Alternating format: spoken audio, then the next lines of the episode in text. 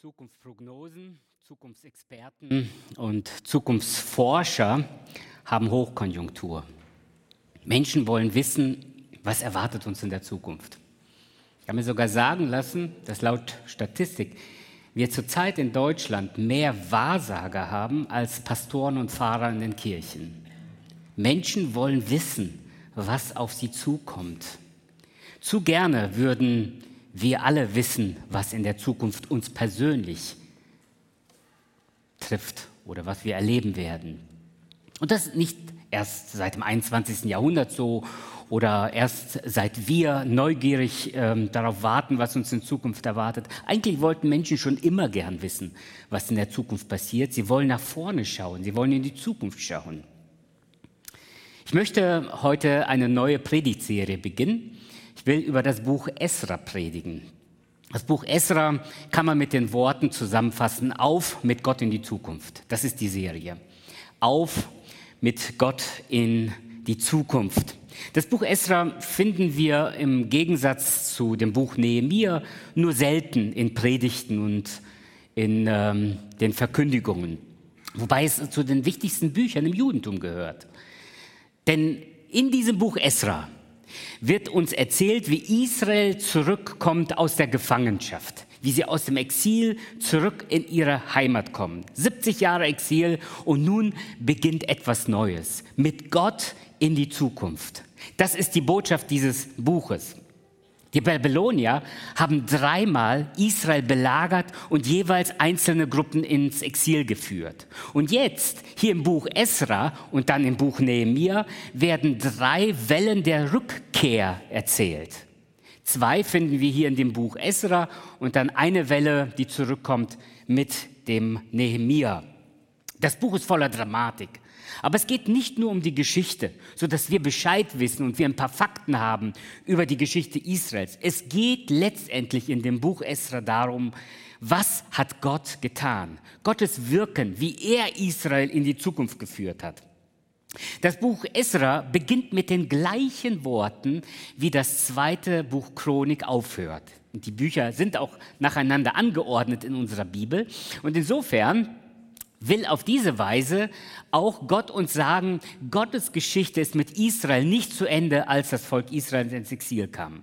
Wir lesen nämlich in 2. Chronik Kapitel 36 ab Vers 22. Aber im ersten Jahr des Kyros, des Königs von Persien, das erfüllt würde das Wort des Herrn durch den Mund Jeremias, erweckte der Herr den Geist des Kyros, des Königs von Persien, dass er in seinem ganzen Königreich mündlich und auch schriftlich verkündigen ließ. Und dann kommt dieses Dekret, das der König von Persien ausrufen ließ. Und genau das steht am Anfang des Buches Esra. Die gleichen Worte. Das heißt, hier knüpft die Geschichte Gottes mit Israel an. Und damit möchte Gott auch deutlich machen, nach jedem Winter kommt der Frühling. Es gibt einen Neuanfang. Es gibt für Israel einen Neubeginn. Mit diesem Buch beginnt Gott ein neues Kapitel in der Geschichte Israels. Mit diesem Buch beginnt Gott die Geschichte zu schreiben, wie er Israel zurück in ihre Heimat führt. Israel beginnt eine neue Epoche. Jerusalem wird wieder aufgebaut. Der Tempel wird wieder hergestellt. Es beginnt etwas Neues. Die Zukunft beginnt hier und jetzt. Ich habe ganz bewusst diese Predigtserie deshalb mit den Worten überschrieben, auf mit Gott in die Zukunft. Denn wenn wir jetzt durch diese ganzen Kapitel miteinander in den nächsten Monaten gehen werden, werden wir jeweils ein Auf mit Gott in die Zukunft haben. Hier und heute werden wir uns die ersten zwei Kapitel im Buch Esra anschauen und wir lesen über den Aufbruch. Aufbruch. Zurück in die Heimat. Es geht mit Gott in die Zukunft. In Kapitel 3 lesen wir etwas vom Aufbau. In Kapitel 4 lesen wir etwas vom Aufruhr. In Kapitel 5 lesen wir etwas vom Aufblick. In Kapitel 6 von Aufklärung. Da muss geklärt werden, warum der Tempel wieder weiter gebaut wird. Und in Kapitel 7 erfahren wir etwas über den Auftrag. Kapitel 8 kommt Esra dann mit einer neuen Gruppe zurück nach Jerusalem und wir lesen dort etwas von einem Auszug. In Kapitel 9 ruft Esra auf, Gott um Vergebung zu bitten. Ein Bußruf von Esra. Wir nennen dieses Kapitel den Aufruf. Und ganz zum Schluss wird aufgeräumt. Das Aufräumen findet in Kapitel 10 statt.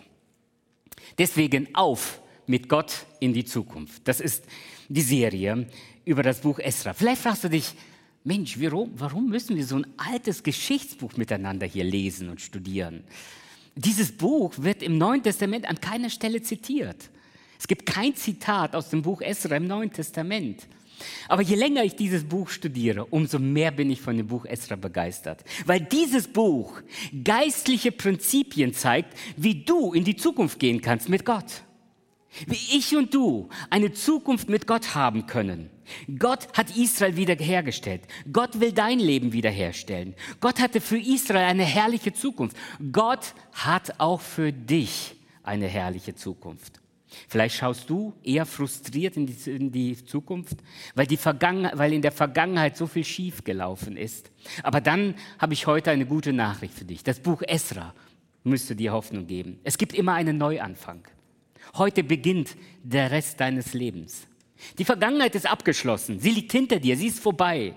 Aber die Zukunft liegt vor dir. Sie beginnt, sie beginnt gerade jetzt und hier und heute mit Gott in die Zukunft.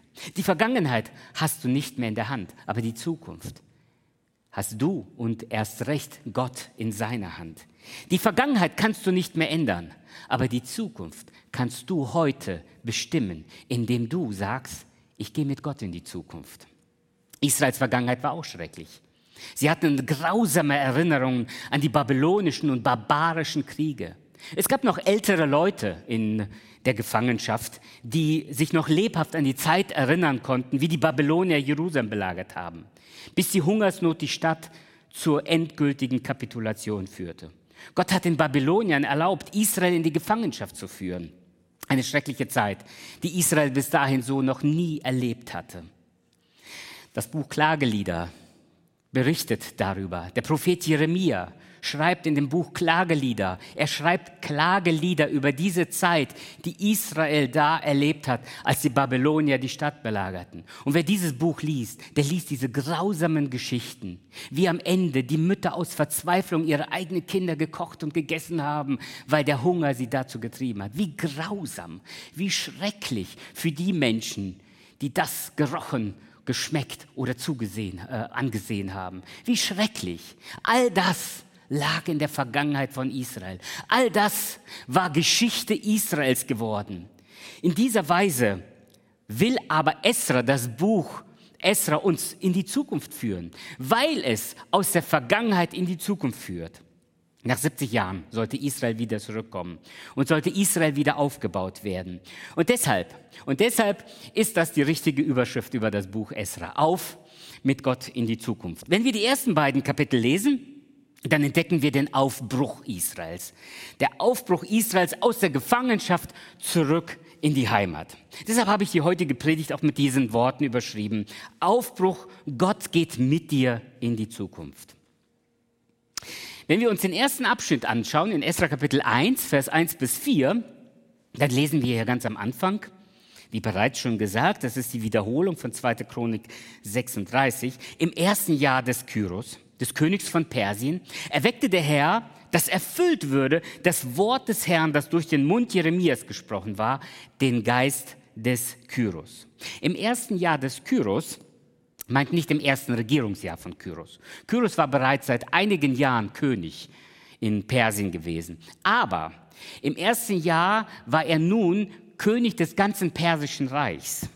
Zunächst einmal haben wir in der Geschichte das Assyrische Reich. Das Assyrische Reich wurde einige Zeit später vom Babylonischen Reich abgelöst oder sie haben äh, das Assyrische Reich besiegt und die Babylonier herrschten dann eine ganze Weile. Die Babylonier, der Nebukadnezar, überfiel Israel, Jerusalem insbesondere dreimal und hat die Leute weggeführt von Jerusalem und die Babylonier wurden dann im Jahr 539 vor Christus von den Persern besiegt, von Kyros.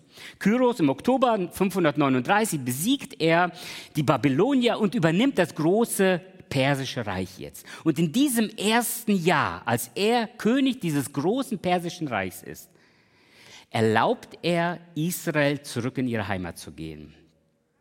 538 kehren die ersten Menschen aus Babylon zurück nach Israel. Die Perser, also mit Kyros vorrangig, hatten eine eigene Strategie. Also die Babylonier, die haben im Prinzip die Völker, die sie besiegt haben, immer in Gefangenschaft geführt. Die Menschen wurden gefangen genommen und sie wurden dann nach Babylon oder in das babylonische Reich geführt. Und dort blieben sie dann auch. Die Perser, Kyros insbesondere, hatte eine völlig neue sagen wir, Vorgehensweise, Strategie. Er hat gesagt, eigentlich müssen wir die Leute, die wir besiegt haben, zurück in ihre Heimat führen. Denn dort fühlen sie sich zu Hause. Dort sollen sie auch leben. Und dort sollen sie auch ihren Göttern oder ihren Gottheiten dienen. Sie sollen ihre Tempel und ihre Gotteshäuser wieder aufbauen und sie sollen dort mir, dem persischen König, dienen. Denn er hatte den Eindruck, dass die Menschen dann ja, zufriedener waren und dass sie auf diese Weise auch loyaler ihm gegenüber waren, als wenn sie ihr Leben lang in der Fremde blieben. Doch, während in den Geschichtsbüchern das als eine neue Strategie eines neuen persischen Reichs äh, verkündet wird, lesen wir als Bibelkenner, als Bibelleser, dass Gott etwas in das Herz dieses heidnischen Königs gepflanzt hat. Gott erweckte den König, dass erfüllt würde das Wort des Herrn, das er durch den Mund Jeremias gesprochen hat. Es ist nicht Kyros, es ist Gott, der die Geschichte lenkt. Gott lenkt die Geschichte. Gott lenkt einen heidnischen König. Gott legt sein Wort, sein göttliches Wort in den Mund eines heidnischen Königs. Wer mit Gott in die Zukunft geht, weiß, dass Gott die Zukunft lenkt. Kyros ist lediglich Gottes Werkzeug in seiner Hand. Hier ist die Rede von dem Propheten Jeremia. Und tatsächlich, an vielen Stellen hat Jeremia prophezeit, dass Israel irgendwann zurückkommen wird. Jeremia war ein Prophet, der all diese Grausamkeiten miterlebt hat, wie ich es bereits erwähnt habe. Er hat das Buch Klagelieder geschrieben. Er hat das Buch, das äh, prophetische Buch Jeremia geschrieben. Und hier erlebt Jeremia genau das. Er leidet mit und wegen seinem Volk. Er leidet mit, weil er all das miterleben musste, was Israel in diesen Tagen, als die Babylonier sie ähm, überfielen und sie gefangen genommen haben, erlebt hatte. Aber gleichzeitig musste er auch wegen seinem Volk leiden. Denn er hatte immer wieder Israel gesagt, dass sie auf Gottes Gebote hören sollen, dass sie Gottes Wort hören sollen, aber sie taten es nicht. Aber Jeremia hat verheißen. So lesen wir zum Beispiel in Jeremia 29 Abvers 10. Denn so spricht der Herr, wenn für Babel 70 Jahre voll sind, so will ich euch heimsuchen und will mein gnädiges Wort an euch erfüllen, dass ich euch wieder an diesen Ort bringe. In 70 Jahren wird Gott sein Wort erfüllen. Vers 11. Denn ich weiß wohl, was für Gedanken ich über euch habe, spricht der Herr. Ich habe Gedanken des Friedens und nicht des Leides, dass ich euch gebe Zukunft und Hoffnung. Und ihr werdet mich anrufen und hingehen und mich bitten und ich will euch erhören. Jeremia hat 70 Jahre vorausgesagt, dass Gott irgendwann seinen Plan in den Kopf eines heidnischen Königs pflanzen wird. Was für ein genialer Gott. Was für ein Gott, der nicht nur die Vergangenheit kennt, sondern auch die Zukunft lenkt. Was hat Gott geplant? Was war sein Plan? Wir lesen hier weiter in Esra Kapitel 1. Und er ließ ausrufen in seinem ganzen Königreich, dieser persische König, auch durch Schrift und ließ sagen, so spricht Kyros, der König von Persien.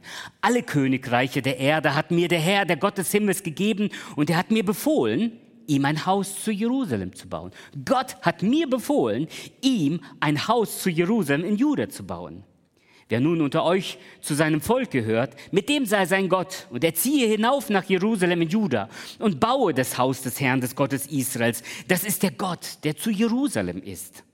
Und wo auch immer einer übrig geblieben ist, dem sollen die Leute des Ortes, an dem er als Fremdling gelebt hat, helfen mit Silber und Gold, Gut und Vieh, neben den freiwilligen Gaben für das Haus Gottes zu Jerusalem. Kyros sagt, ihr sollt Gott dieses Haus bauen, denn das ist, was Gott mir ins Ohr gelegt hat. Was hier steht, was hier steht, hat bereits Jesaja 150 Jahre vorhergesagt. Jesaja, der Prophet, der all das Schreckliche kommen sieht, der das nicht erlebt hat, aber der all das Schreckliche hat kommen gesehen, hat bereits, lest mit mir in Jesaja 44, den König Kyros mit Namen angekündigt. 150 Jahre vorher, da gab es noch gar keinen Kyros, da gab es noch gar nicht die babylonische Gefangenschaft. Aber schon da hat Gott den Namen des Königs genannt. Wir lesen in Jesaja 44, 28. Der zu Kyros sagt, nämlich Gott, der zu Kyros sagt, mein Hirte, er soll all meinen Willen vollenden und sagen zu Jerusalem, werde wieder aufgebaut. Beim Lesen der Geschichte hat man den Eindruck, naja, Kyros hatte eine neue Idee. Nein, es ist Gott, der das seinem Propheten 150 Jahre vorhergesagt hat. Dieser Gott hat dem Kyros das ins Ohr gelegt. Oder in Kapitel 45, Vers 1 im Jesaja-Buch. So spricht der Herr zu seinem Gesalten, zu Kyros. Gott bedient sich eines heidnischen Königs und macht ihn zum Werkzeug in seiner Hand. Denn ich den ich bei seiner rechten Hand ergriff, dass ich Völker vor ihm unterwerfe. Wisst ihr, diese Texte im Jesaja-Buch haben Bibelkritiker dazu geführt, dass sie gesagt haben, nein, sowas hat ein Prophet niemals 150 Jahre vorhersagen können. Das ist unmöglich. Das hat man im Nachhinein, als all das geschehen war, hat man das dem Jesaja in den Mund gelegt und gesagt, schau mal, was Jesaja schon vorhergesagt hat. Aber wer so etwas sagt und behauptet, der hat die Rechnung ohne den Wirt gemacht. Meine Lieben, dieser Gott im Himmel, der kennt nicht nur unsere Vergangenheit, dieser Gott im Himmel kennt auch die Zukunft. Und deshalb kann er 150 Jahre im Voraus genaue Namen und Ereignisse vorhersagen, weil er diese Geschichte lenkt. So steht es in unserer Bibel, dass Gott die Zukunft kennt. Und deshalb, deshalb lohnt es sich, mit diesem Gott in die Zukunft zu gehen. Es klingt hier in diesem Text, als wäre Kyros gläubig geworden. Leider erzählen uns die Geschichtsbücher da etwas anderes. Wir haben hier so einen Kyros-Zylinder. Ich habe euch ein Bild mitgebracht. Dieser Kyros-Zylinder ist 1879 gefunden worden. Und auf ähm, dieser Rolle oder auf diesem Zylinder wird berichtet, dass Kyros ein heidnischer Gott, äh, einen heidnischen Gott verehrt hat namens Marduk. Das heißt, ähm, Kyros hat damals nicht nur dem Volk Israel erlaubt, in die Heimat zu gehen und ihren Tempel wieder aufzubauen. Ähnliche Texte findet man in außerbiblischen Quellen und ähnliche Texte, wie er hier sie zu ähm, dem Volk Israel hat, ähm, ja, gesch geschrieben oder ähm, hat sagen lassen. Ähnliche ähm, Sachen hat er auch heidnischen Völkern gesagt und hat ihnen auch erlaubt, ihre Götzen aufzubauen und ihre Tempel wieder aufzurichten. Insofern Unabhängig davon, ob Kyros nun gläubig geworden oder, äh, ist oder nicht, welchen Gott er verehrt oder nicht, hier erfüllt sich die Verheißung Gottes an Israel. Und in dieser Weise haben wir einen Gott, der die Zukunft lenkt, der unser Leben lenkt. Wisst ihr, ich habe hier eine Tageszeitung, Kölner Stadtanzeiger mitgebracht. Wisst ihr, was der Unterschied zwischen dieser Tageszeitung und diesem Buch ist? Diese Tageszeitung ist von gestern und sie ist heute veraltet. Die Tageszeitung ist veraltet. Aber dieses Buch, die Bibel, ist vor tausenden von Jahren geschrieben und sie ist heute aktueller als je zuvor. Und dieses Buch wird morgen noch aktueller sein. Und deshalb, meine Lieben, natürlich ist es gut, hier ab und zu mal reinzuschauen, zu gucken, was gerade die Nachrichten sagen und was uns vielleicht hier gerade interessiert. Aber das hier ist schnell veraltet. Was aber ewig bleibt, ist Gottes heiliges Wort. Gott kennt nicht nur die Vergangenheit, sondern er lenkt auch die Zukunft. Und deshalb, deshalb kommen wir sonntags zusammen und studieren Gottes Wort gemeinsam. Deshalb schlagen wir morgens die Bibel auf und lesen darin, weil wir wissen wollen, was Gott uns zu sagen hat. Ich weiß nicht, wie du in die Zukunft schaust, vielleicht auch voller Sorgen und voller Angst.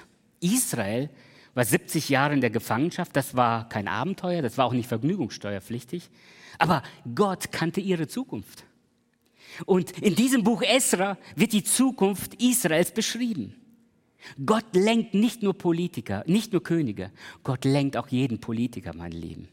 Ja, wir gehen zu den Wahlen, das ist gut so. Wir leben in einem demokratischen Land, Politiker werden gewählt, aber die Bibel sagt uns, Gott lenkt die Politik. Und zwar nicht nur damals in Israel und damals den heidnischen König, Gott lenkt auch heute die Politik.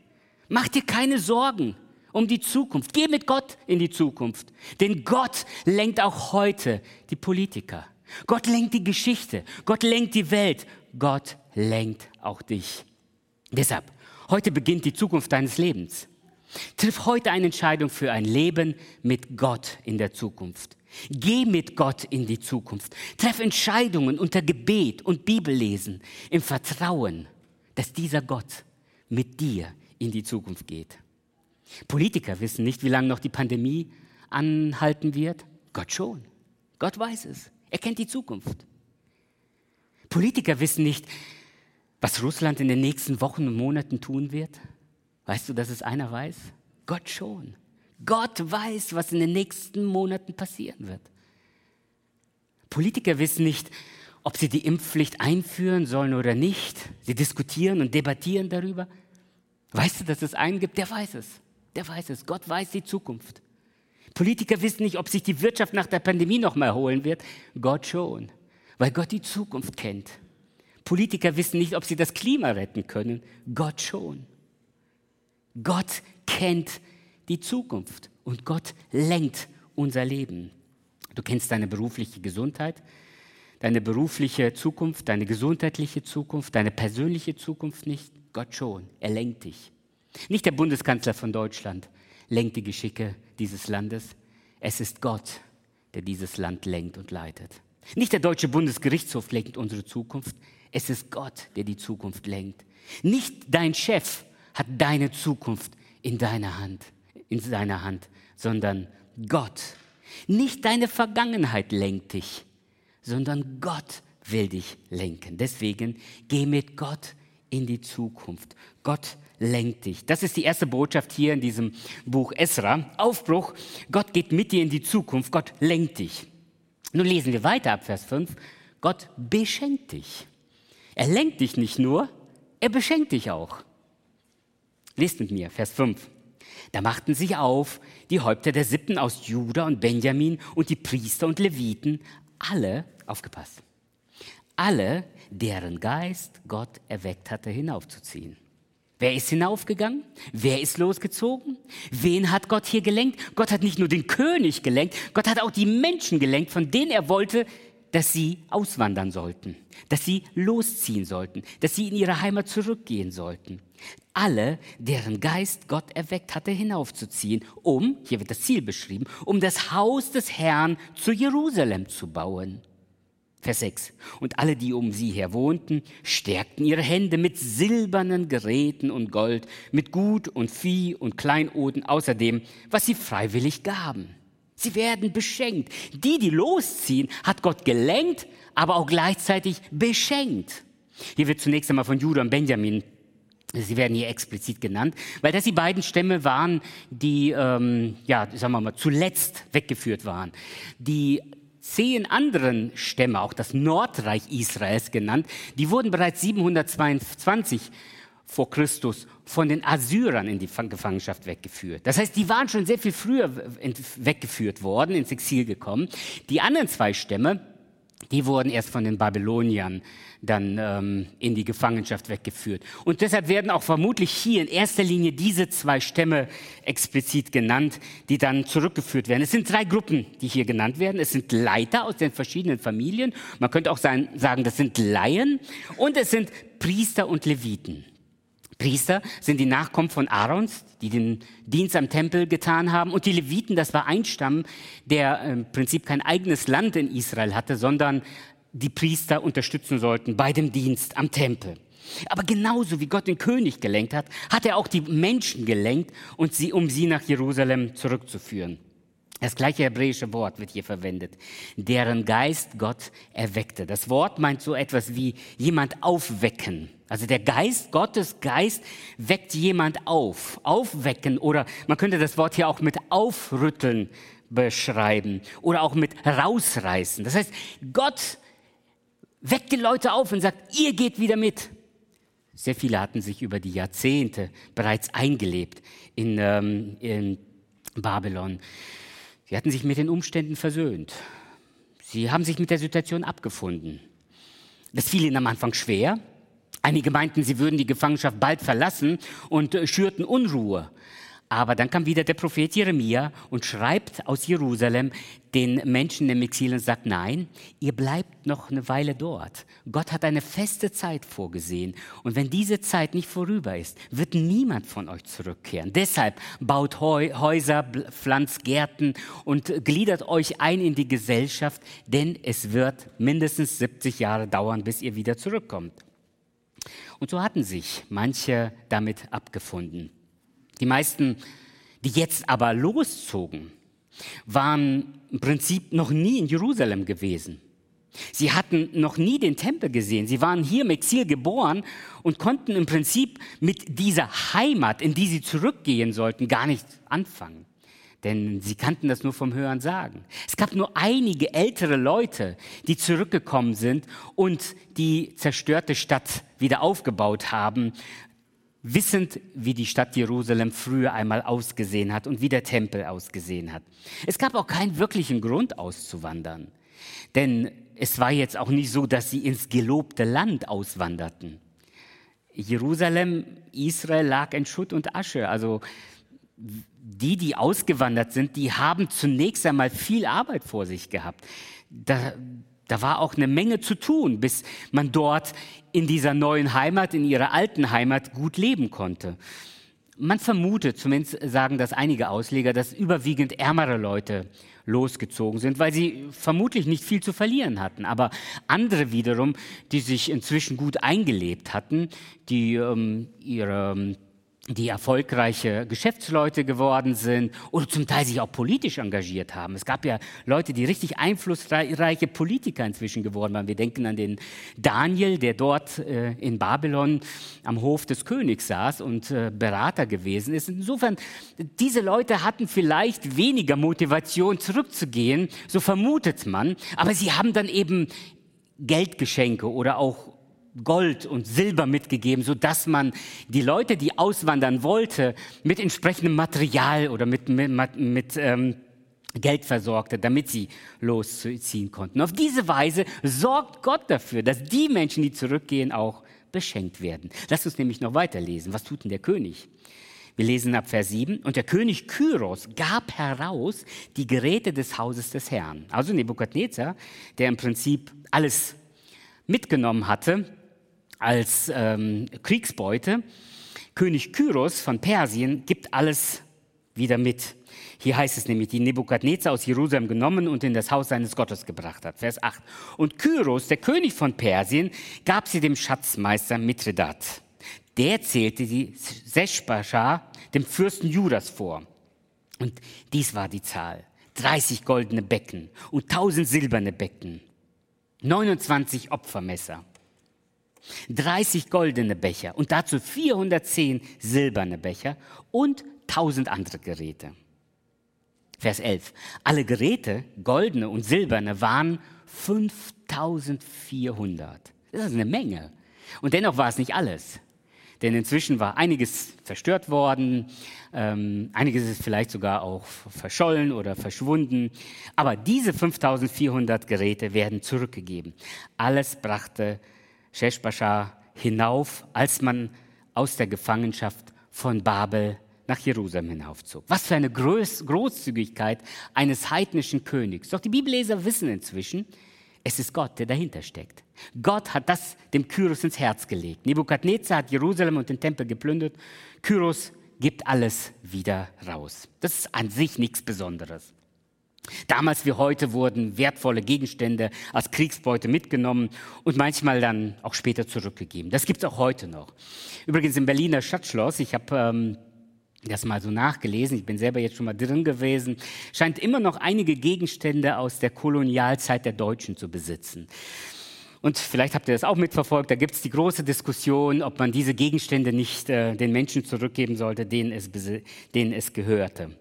Auch in dem Museum in Berlin, auf der sogenannten Museumsinsel, sind auch einige Gegenstände, über die immer noch groß debattiert wird. Ich vermute mal, den meisten von uns ist der sogenannte Pergamon-Altar bekannt, der aus der Türkei kommt. Und dieser Pergamon-Altar ist ein Pergamon-Museum. Und ihr wisst, dass bis heute die Türkei fordert, dass man diesen ja, Altar wieder zurückgibt. Unter der Leitung von Chespassar der vermutlich aus der königlichen Familie war, und dem Schatzmeister Mithridat werden diese 5400 Geräte zurückgegeben. Warum? Weil Gott die Menschen, die zurück in die Heimat gehen, beschenken will. Ein Ausleger schreibt, Gott ist nie in Verlegenheit gekommen, wenn es um Material für seinen Tempel ging. Die Stiftshütte wurde aus dem Material aus Ägypten gebaut. Als sie aus Ägypten auszogen, nahmen die jede Menge Sachen mit aus Ägypten und haben dann anschließend den Tempel daraus gebaut. Der erste Tempel wurde aus dem Material gebaut, das David von seinen Kriegszügen mitgebracht hat. Der zweite Tempel aus dem Material der Babylonier und Perser. Gott kommt nie in Verlegenheit. Wenn Gott ein Projekt hat, dann hat er auch das Material dafür. Was Gott bestellt, das bezahlt er auch. Mein Lieben, Gott beschenkt auch dich. Wenn Gott dich lenkt, dann beschenkt er dich auch. Gott hat für dich eine herrliche Zukunft. Lest mit mir nochmal den Propheten Jesaja. In Jesaja 44, da sagt Jesaja Jahrhunderte voraus. So spricht der Herr, dein Erlöser, der dich von Mutterleibe bereitet hat. Ich bin der Herr, der alles schafft, der den Himmel ausbreitet allein und die Erde festmacht ohne Gehilfen, der die Zeichen der Wahrsager zunichte und die Weissager zu Narren, der die Weisen zurücktreibt und ihre Kunst zu Torheit macht, der das Wort seines Knechtes wahr macht und den Rat seiner Boten vollführt, der zu Jerusalem spricht, du sollst bewohnt sein und zu den Städten Judas, ihr sollt wieder aufgebaut werden und ihre Trümmer richte ich auf. Gott ist derjenige, der nicht nur lenkt, sondern auch beschenkt. Jesaja erinnert uns, dass Gott seine Verheißungen erfüllt. All die Verheißungen, die Jesus über Jesus im Alten Testament stehen, haben sich alle erfüllt. Ich habe das nie nachgezählt. Aber jemand hat gesagt, es gibt 300 Verheißungen im Alten Testament auf Jesus hin, die sich alle, aber wirklich zu 100 Prozent erfüllt haben. Warum sollte Gott seine Verheißungen, die er uns gegeben hat, uns den Kindern Gottes, uns seinen Nachfolgern, uns, die wir an Jesus Christus glauben, warum sollte Gott diese Verheißungen erfüllen? Gott geht garantiert mit dir in die Zukunft. Hier in Vers 11 steht fast lapidar. Alles brachte Sheshbassar hinauf, als man aus der Gefangenschaft von Babel nach Jerusalem hinaufzog.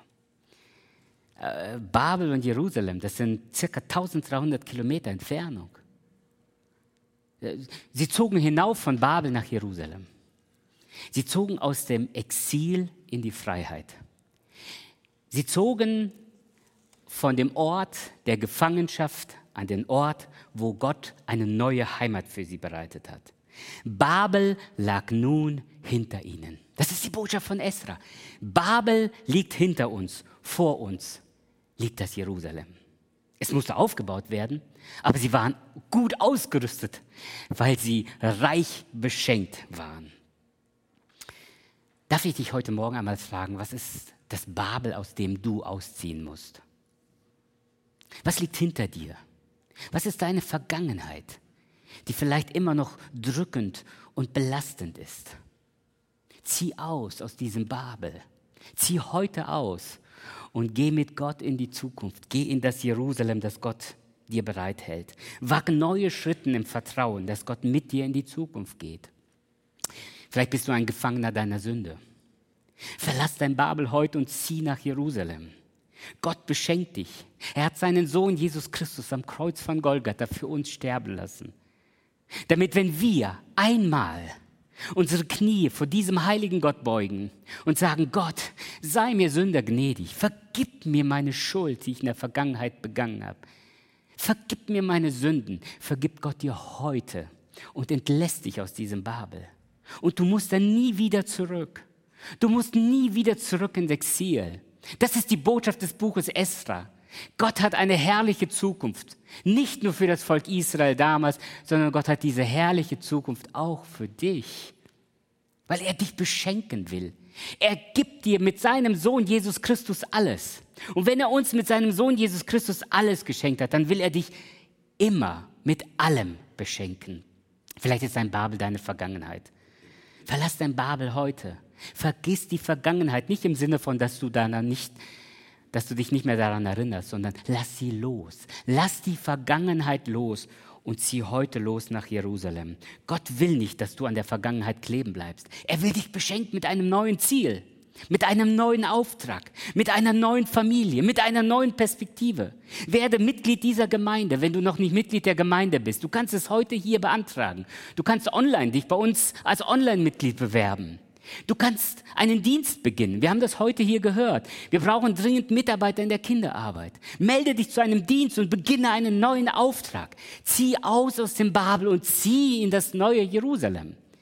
Gott hat einen Auftrag für dich. Wir als Gemeinde haben eine Fünfjahresvision formuliert, weil auch wir glauben, dass Gott uns aus dem Babel nach Jerusalem führen will.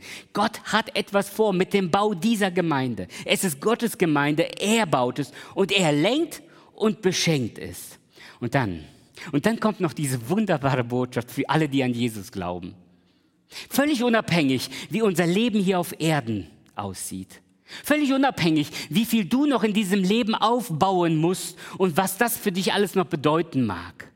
Es gibt eine Zukunft, die die Bibel das neue Jerusalem beschreibt. Das ist die Herrlichkeit bei Gott. Das neue Jerusalem. Wir Christen sind alle unterwegs in das neue Jerusalem.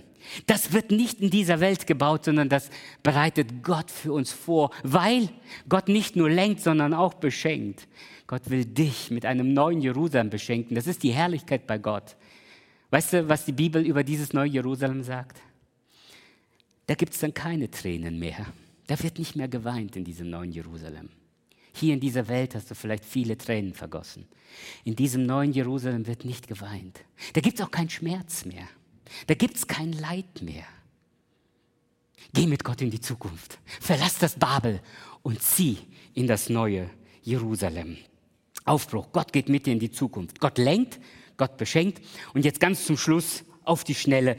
Gott kennt dich. Das ist Kapitel 2. 70 Verse, die wir hier in Kapitel 2 haben. Keine Sorge, ich werde sie nicht alle vorlesen. Ganz ehrlich, die Namen sind so, so kompliziert, dass man sie ähm, kaum aussprechen kann. Also ich lasse das gleich lieber. Ich lasse es lieber gleich. Ähm, aber es sind die Namen derer, die von Gottes Geist erweckt wurden. So haben wir es gelesen, richtig? Die von Gottes Geist erweckt wurden und die zurückgingen von Babel nach Jerusalem. Wir lesen nämlich hier am Anfang von Kapitel 2. Dies sind die Leute der Provinz Juda, die heraufzogen aus der Gefangenschaft. Wir haben jetzt schon wieder das Bild. Ja? Die Leute, die aus Juda weggeführt wurden, das sind jetzt die Menschen, die zurückkommen aus der Gefangenschaft. Die hier wird nochmal daran erinnert, Nebukadnezar, der König von Babel, nach Babel weggeführt hatte und die nach Jerusalem und Juda zurückkehrten. Ein jeder in seine Stadt, so wie Gott es verheißen hatte. Die kamen mit Zerubabel, ja, und den Leuten, die hier weiter erwähnt werden. Dies ist die Zahl der Männer des Volkes Israel. Und dann werden sie hier aufgelistet. Nach Familien, sie werden hier nach Städten aufgelistet nach Berufen, zum Beispiel Vers 41, wenn du jetzt mit mir zusammen reinschaust in die Bibel, Vers 41 werden Sänger, 128 Sänger aus der Familie Asafs erwähnt. Für uns heute völlig unbedeutend. Damals war das wichtige Informationen für die Leser. Es werden Knechte von Salomo erwähnt und so weiter. Und dann lesen wir ab Vers 61 und von den Priestern, die Söhne Habaya, die Söhne Hakos, die Söhne Barzilai, der eine von den Töchtern des Gileaditers Basilei zur Frau genommen hatte und nach dessen Namen genannt wurde. Vers 62. Die suchten, wo sie im Geburtsregister eingetragen waren und man fand nichts. Darum wurden sie für den Priestertum als untauglich erklärt. Und der Tirschata gebot ihnen, sie sollen nicht essen vom Hochheiligen, bis ein Priester für Licht und Recht aufstände. Das heißt, bis die Ordnung geklärt ist, bis sie ihre Herkunft geklärt haben, sollten sie keinen priesterlichen Dienst tun, weil die Priester eben Nachkommen von Aaron sein mussten. Die ganze Gemeinde zählte insgesamt 42.360, ausgenommen ihre Knechte und Mägde. Diese waren 7.000 337 Personen. Das heißt, insgesamt, wenn man das zusammenzählt, sind ungefähr 50.000 Leute ausgewandert. Davon 200 Sänger und Sängerinnen und sie hatten 736 Rosse, 245 Maultiere, 435 Kamele und 6.720 Esel. Und als einige Häupter der Sippe zum Haus des Herrn in Jerusalem kamen, gaben sie freiwillig für das Haus Gottes, damit man an seiner früheren Stätte erbaue. Und sie gaben nach ihrem Vermögen zum Schatz für das Werk. 6100 Gulden, 5000 Pfund Silber, 100 Priesterkleider. Vers 70. So ließen sich die Priester und die Leviten und etliche aus dem Volk nieder und die Sänger und die Tor Torhüter und die Tempeldiener in ihren Städten und ganz Israel in seinen Städten. 50.000 klingt nach richtig viel, oder? 50.000 unterwegs, 1300 Kilometer. Das muss eine riesen Volkswanderung, Völkerwanderung gewesen sein. Aber ehrlich gesagt sind das nicht so viele gewesen. Es waren inzwischen Hunderttausende im Exil. Das heißt, es ist eigentlich nur eine ganz kleine Gruppe zurückgekommen. Und mit Esra und mit Nehemiah sind auch nur kleine Gruppen zurückgekehrt. Der größte Teil, das wissen oft Bibelleser gar nicht so genau, aber der größte Teil ist für immer im Exil geblieben. Die meisten Juden sind nie zurückgekehrt nach Israel. Es war im Prinzip nur diese 50.000 plus die zwei Gruppen, die dann später noch dazu kommen.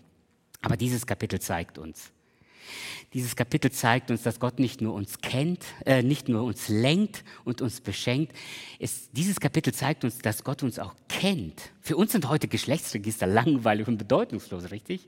Wir lesen sowas in der Bibel und es ist fast langweilig, das in der stillen Zeit zu lesen und man überspringt auf diese Kapitel. Für die Leute damals, für die ersten Leser damals waren das wichtige Namen, denn das waren die Helden, das waren die Menschen, wer immer sie waren, das waren die Menschen, auf deren Schulter Israel wieder aufgebaut wurde und auf deren Schultern Israel stand. Sie haben keine Kosten gescheut. Sie haben sich selbst, ihr Leben und ihre Gaben investiert, damit dieses Land, die Stadt und der Tempel wieder aufgebaut wird. Gott kennt nicht nur die Geschichte, er kennt auch jeden einzelnen von uns. Gott ist ein Gott der Geschichte. Gott ist ein Gott der Geschichte. Bei uns im Bibelseminar Bonn hat Professor Abraham Friesen von Kalifornien einmal einen sehr bedeutenden Satz geprägt, den wir uns als Bibelseminar immer wieder ähm, vor Augen halten. Wer geschichtslos denkt, denkt gottlos. Wer geschichtslos denkt, denkt gottlos. Wir haben als Familie vor zwei Jahren ein Familienwappen begründet. Ich habe euch das hier mal mitgebracht. Das waren meine Jungs, die diese Idee hatten, gesagt, Papa, wir wollen ein bisschen unsere Geschichte ähm, ja, ähm, in Erinnerung rufen. Die haben die Oma befragt und sich Geschichten erzählen lassen aus der Vergangenheit.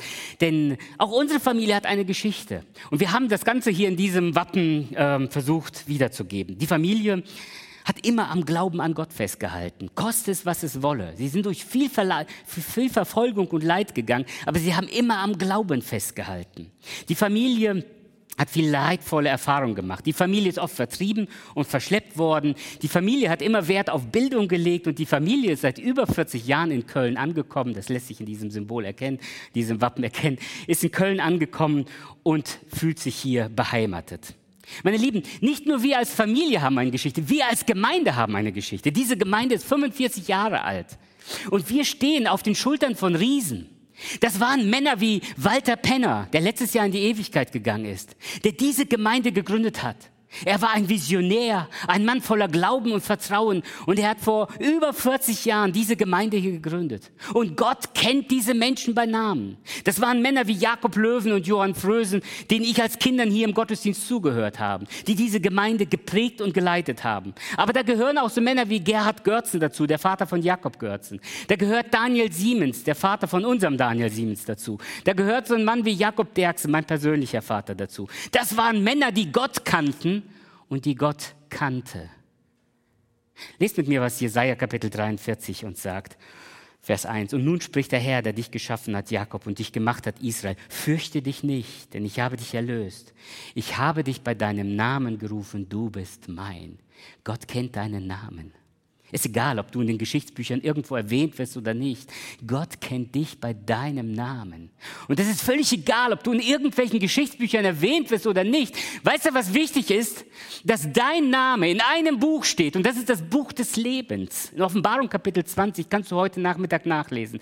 Steht, dass Gott im Himmel ein Buch hat.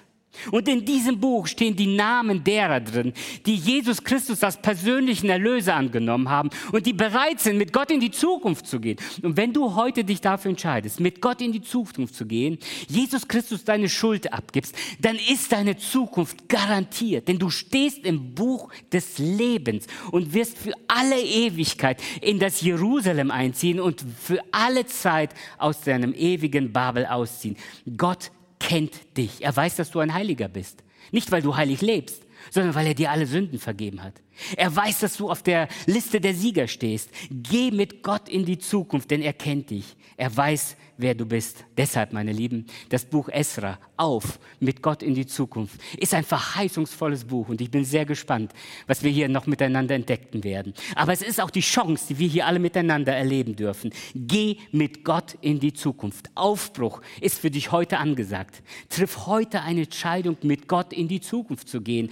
Lass die Vergangenheit los, gib sie Gott ab und geh, geh bitte in Jesu Namen mit Gott in die Zukunft. Denn Gott lenkt dich, Gott beschenkt dich und er kennt dich. In diesem Sinne, mit Gott in die Zukunft. Amen.